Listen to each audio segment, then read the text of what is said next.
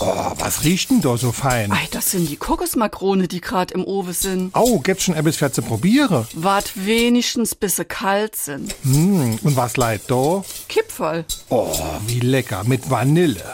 Warum wir so reden. wie man schwätze. Echte Vanille gehört zu den gefragtesten Gewürzen überhaupt. Gewonnen werden die Schoten aus der Vanilleorchidee und zwar in einem langen, zeitintensiven Prozess, weshalb echte Vanille auch so teuer ist. Spanische Eroberer brachten die Schote als Gewürz für Könige und Kaiser aus Südamerika mit.